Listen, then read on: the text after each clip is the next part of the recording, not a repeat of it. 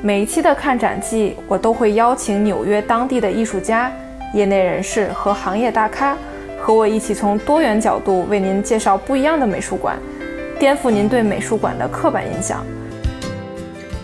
大家好，欢迎大家回到纽约看展记。在之前的节目中呢，我和尼克呢为大家介绍了喜马拉雅艺术的一些背景知识，不知道大家听完之后会不会被绕晕哈？其实还是因为这个喜马拉雅呢，它整个艺术它的背景体系过于庞大，过于繁杂。其实呢，我跟 Nick 呢也只是涉及到了皮毛。这次呢，我们请到了另外一位小伙伴加入我们的讨论，共同为大家介绍位于纽约的鲁宾艺术美术馆。现在让我们掌声欢迎一下诺真。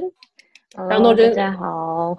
然后我现在给大家就是先简单介绍一下诺真吧。诺真他现在目前工作和生活在美国，他的研究生毕业于美国弗吉尼亚大学的宗教专业。他曾在鲁宾艺术博物馆呢担任策展人助理，还有助理研究员的职位。这次的节目就让诺珍还有 Nick 两位曾经在鲁宾艺术博物馆工作过、实习过的小伙伴。从内部人员的角度，然后带大家云逛一下鲁宾艺术博物馆，然后编外人员，对编外人员，对刚才出现的是 Nick 哈，这个大家都熟哈。既然是内部人员，编外人员啊。其实，首先呢，我就想要问一问诺真和 Nick，就说你们认为鲁宾美术馆它的艺术收藏有哪些特别之处？因为是这样，呃，我们之前也提到过，就是因为这个鲁宾美术馆它展示作品的特殊性，专注于喜马拉雅艺术。那可不可以请你们就比如说，可以分别说出几个理由啊？就是来到纽约一定不要错过鲁宾美术馆的原因，从这个内部人员和编外人员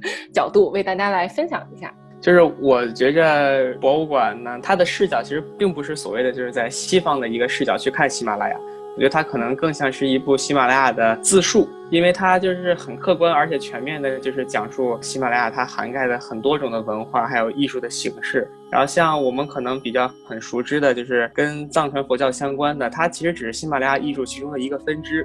但也可以说是最具影响力的一个分支吧。但是我们又能从展览中看到喜马拉雅源流整个大文化的源流，以及它发展的这整个的趋势，还有不同地域之间不同的艺术的表现形式。我觉得它就是涵盖的范围还是很全面的吧。就是喜马拉雅它其实文化背景并不单一，而是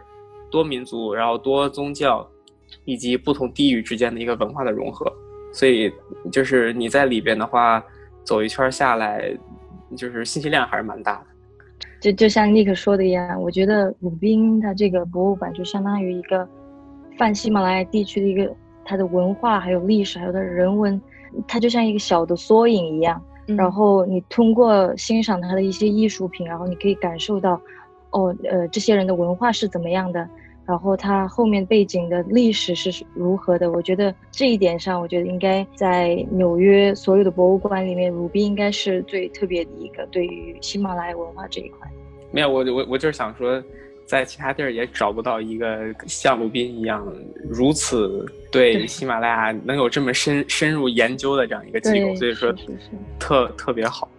然后，而且他在喜马，如果说是喜马拉雅艺术里面，他就又分的特别细，像就像刚才 Nick 说的一样，它不仅涵盖了就是泛喜马拉雅地区，不不光是西藏，然后从尼泊尔，甚至在不丹，然后印度。甚至有可能是巴基斯坦地区一类的，甚至在汉地受到喜马拉雅艺术文化影响之后，它所产生的一些艺术，它也在涵盖在这个博物馆里面。所以你在纽约，如果你想要直非常直观的体验到什么是喜马拉雅艺术，我觉得鲁宾应该就是一个最佳去处。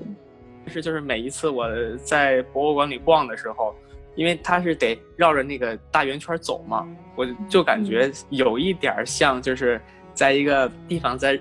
就是比如说在那个石石窟里边，就是呃绕着那个佛塔呀，或者绕着那个佛像在走那种感觉，就感觉还是挺应景的。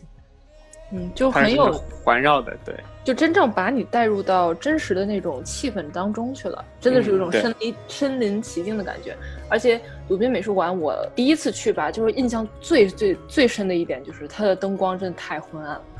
这可能是我 最直观的这么样的一个视觉感受。所以其实我也想问，就是说这个灯光的灰暗，第一它一定是说呃营造气氛，第二呢，我觉得也在一定程度上可能就说是对这些喜马拉雅艺术品。包括呀，啊，你的绘画呀、唐卡呀，呃，佛造像一些法器，就说它是不是对他们的一种保护，都是古物，都是很古老的个艺术品，所以它其实也是非常脆弱的。觉得你你说那个感觉特别好，就是它灯光昏暗的时候，它一个是特别营造气氛，第二个是就是怎么说呢？就因为里面那些唐卡还有它的造像都是非常年代久远的，嗯，然后如果你把它想象成你是在进入一个石窟，或者说。你是在进入一种寺庙，你去在想想这些东西的时候，它其实当时是因为时代的久远，因为以前大家都用的是那种酥油灯，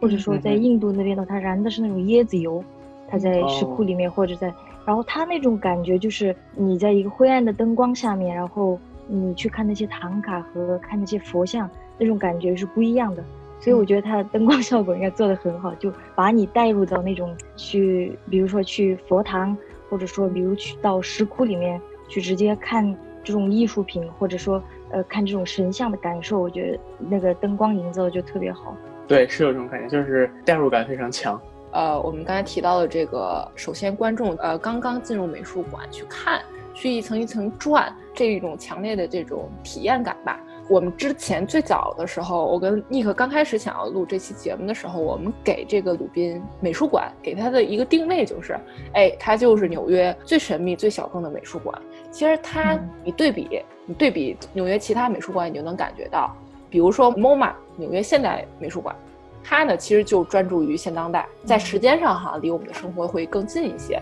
当然了，就是说它不像这个美术馆一样。它也不像纽约的大都会艺术博物馆，就是 Met，嗯，因为 Met 这个大家都知道啊，艺术品的涵盖范围极其广，是无论是时间跨度或者是在地理范围之上，总有一款能戳到您的心头上。那么呢，当我走到这个鲁宾美术馆之后，哎，是，咱是那个体验感特别好，就是灯光一片昏暗，包括这个旋转的感觉都。甚至让能能让我呃有一种沉浸到真正的佛堂或者真正的石窟当中的那种感觉，但是呢，我作为一个观众，我对喜马拉雅艺术、印度教、佛教等等教派，我呢是小白，我呢一窍不通。就说在这种情况下，我还能去进入到鲁宾美术馆去欣赏喜马拉雅艺术吗？就说我该用一种什么样的姿势？这个姿势打引号的哈，我应该用什么样的一种姿势和态度去欣赏它？二位身为这个之前的内部人员，可不可以为看展记的听众朋友们分享一些小小的提示吧？其实，因为跟喜马拉雅艺术相关的话，肯定就是你如果去欣赏它，你不能离开它整个的宗教还有文化背景，这个是肯定的。就好比你，比如去大都会，然后你去那个西方艺术展厅，然后十个画、八个画跟圣经有关，两个画跟希腊神话有关。就是你肯定是得有这个知识，然后你你才能去了解，就是他到底画了啥，然后他到底是好好在哪儿。就是当当我们可能并不是对整个他所描绘的这一个大语境很熟悉的情况下，呃，你总能够找到你自己就是已知的比较熟的一些文化的点，然后你能跟他的这个眼前所看到的很陌生的艺术品所代表的文化宗教就是相连接起来。你还还是能够找得到你很熟悉的切入点，然后你就从这个切入点去去出发，看有哪哪一些知识是你想去发问的。这样的话，你就带着这种感觉去看，我觉得可能会能看得进进去。嗯，对，这是很好建议，就是说找一个切入点嘛。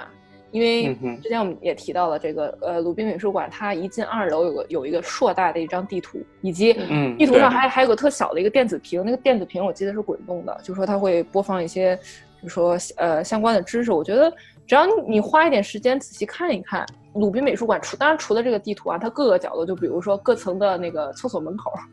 它都会有一个，对各各式各式各样的那种叫什么，跟告示板一样，但是它上面真的做的特别细，给你普及一下，就说各个门类的知识。我觉得，哎，这个可能就贴合上尼克所说的这个，找一个呃，你可能已经本身有一些了解，甚至是只是感兴趣，哎，作为这个切入点，然后再去看，会有更多的这种代入感吧。嗯。我觉得去鲁滨没有那么逛的话，嗯，第一点就是你就一定要顺着那个楼梯，就因为它就像你刚才说，它它是那个二楼，相当于它就是一个入门级别的，然后它整个给你的那个顺序就特别好，就你一进门，你看可以看到一个地图，然后从地图上你就可以了解到，哦，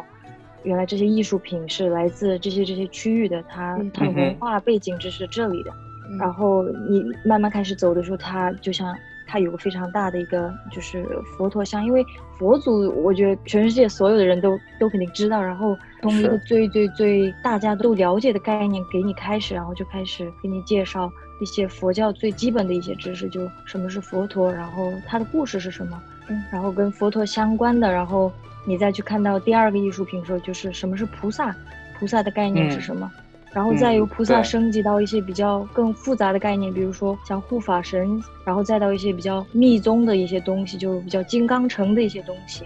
然后它所涵盖的一些法器，还有一些等等等等之类的。然后你再到三楼的时候，然后三楼就是一些大师的杰作。你在逛完二楼，你有个整体的概念之后，你再去欣赏三楼那些艺术品的时候，你就会觉得你就会有一些背景知识了。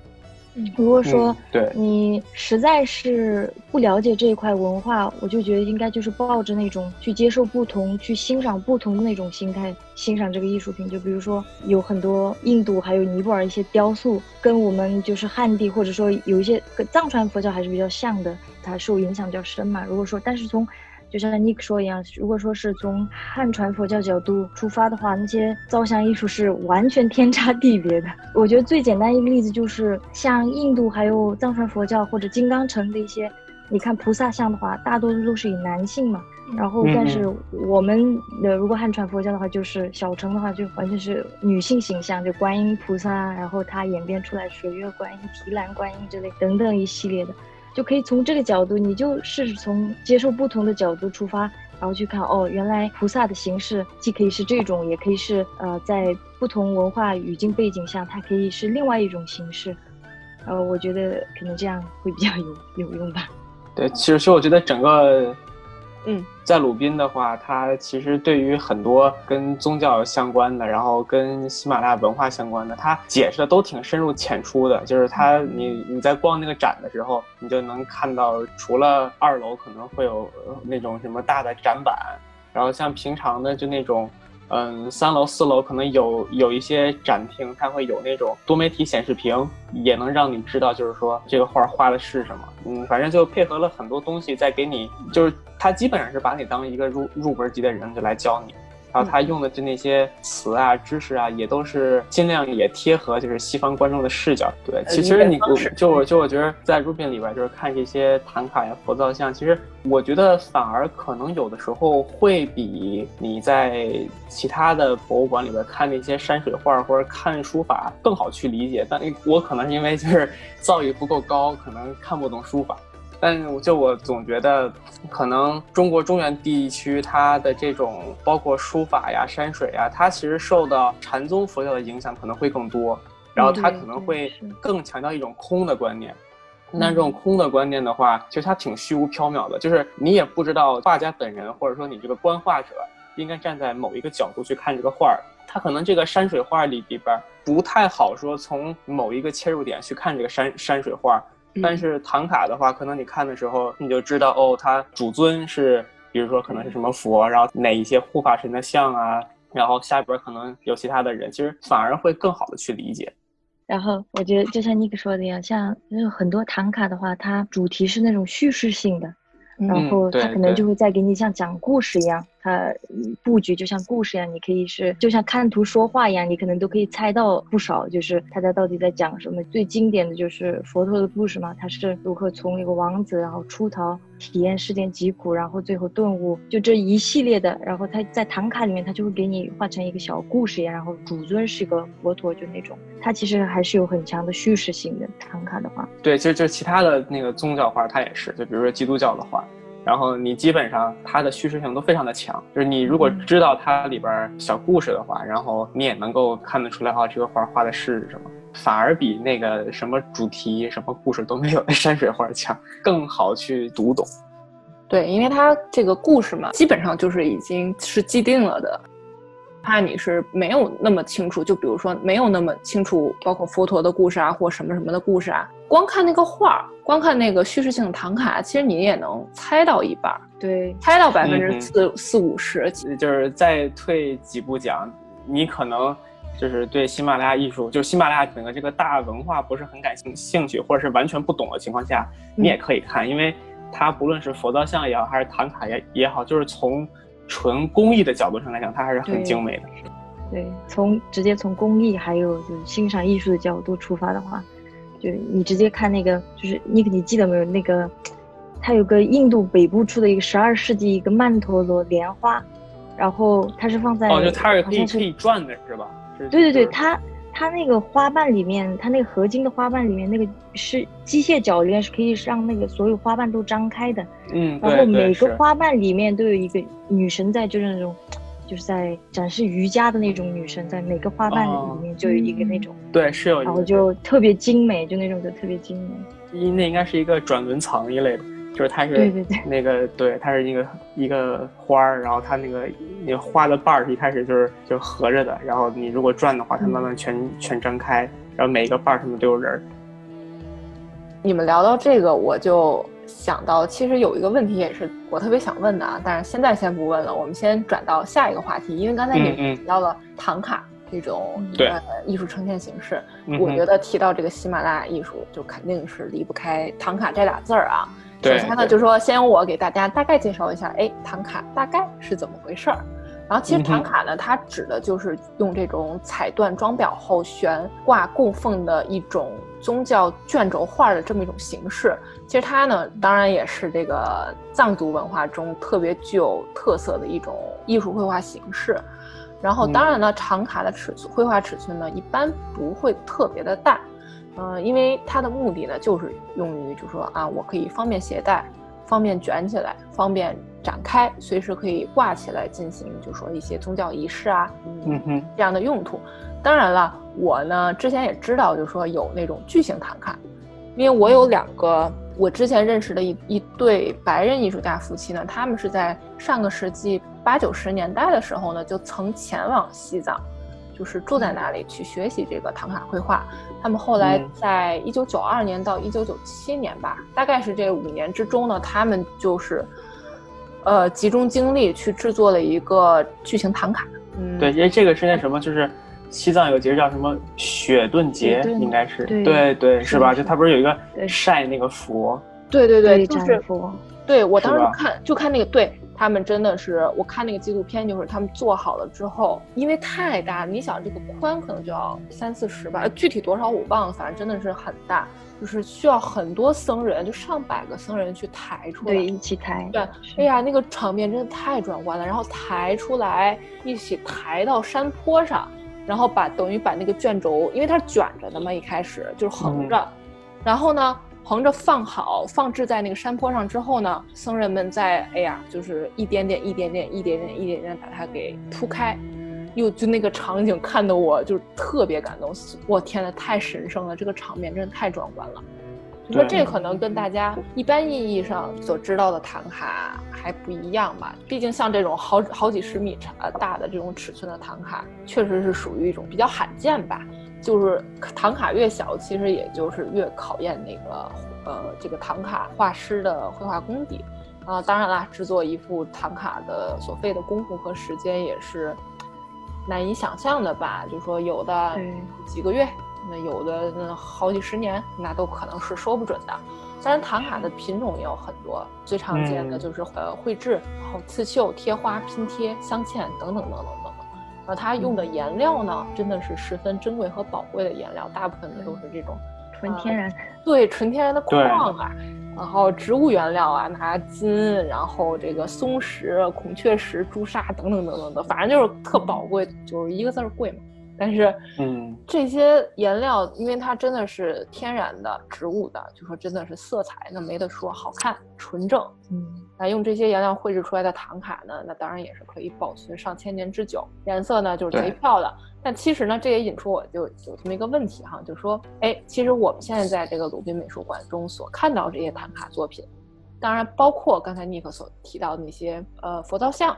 就说其实呢，他们应该都是已经褪了色的，对，就是没有之前那么显眼。那么就说，包括这个唐卡，包括这些佛造像，它刚刚做好的时候，就是大家也能想象到，那一定是说颜色特别鲜亮，有冲击力。包括那些佛造像，那都一定是就是栩栩如生的那种感觉吧。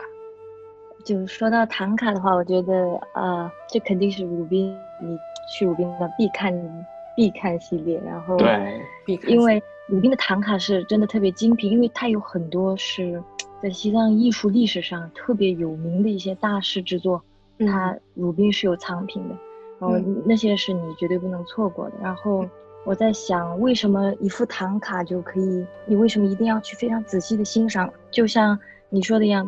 绘制唐卡是一件非常耗时间以及耗精力的事情。然后。这种唐卡的制作过程，它其实对唐卡画师是有非常高的要求，它就像于一个人修行一样。因为在传统宗教和传统角度讲的话，你在绘制唐卡的时候，你对这个唐卡画师的人，他人品必须是非常高尚的，而且他是要有慈悲心的，他是要去修佛礼佛的。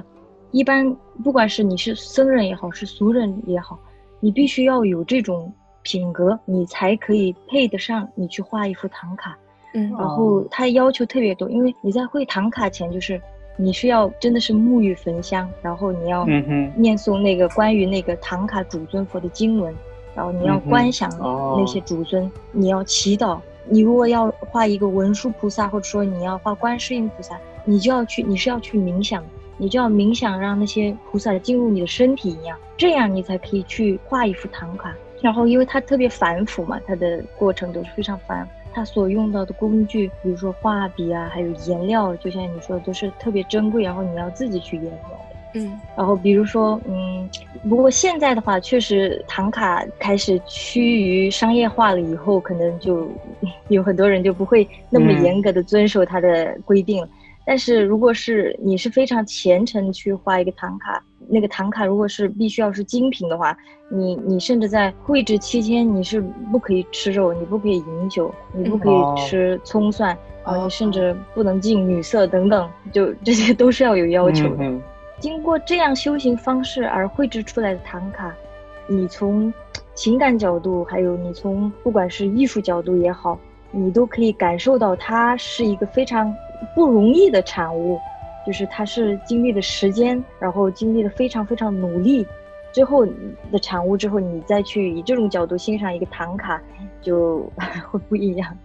对，会更加充满这个尊敬和敬仰之情。对，其实对，就是就是它本身是往这个唐卡里边注入的是一种信仰，就它并不是一个纯的一种工艺品，就像那种比如说米开朗基罗接了一个教皇的单，然后说画西行天女画。然后画完就就完了，但是唐卡就是我总感觉，它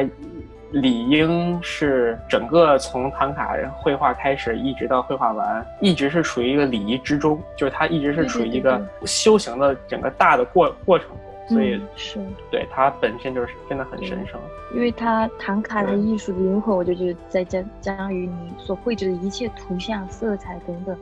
你都赋予了很多意义，你就传达了一些精神和思想在里面。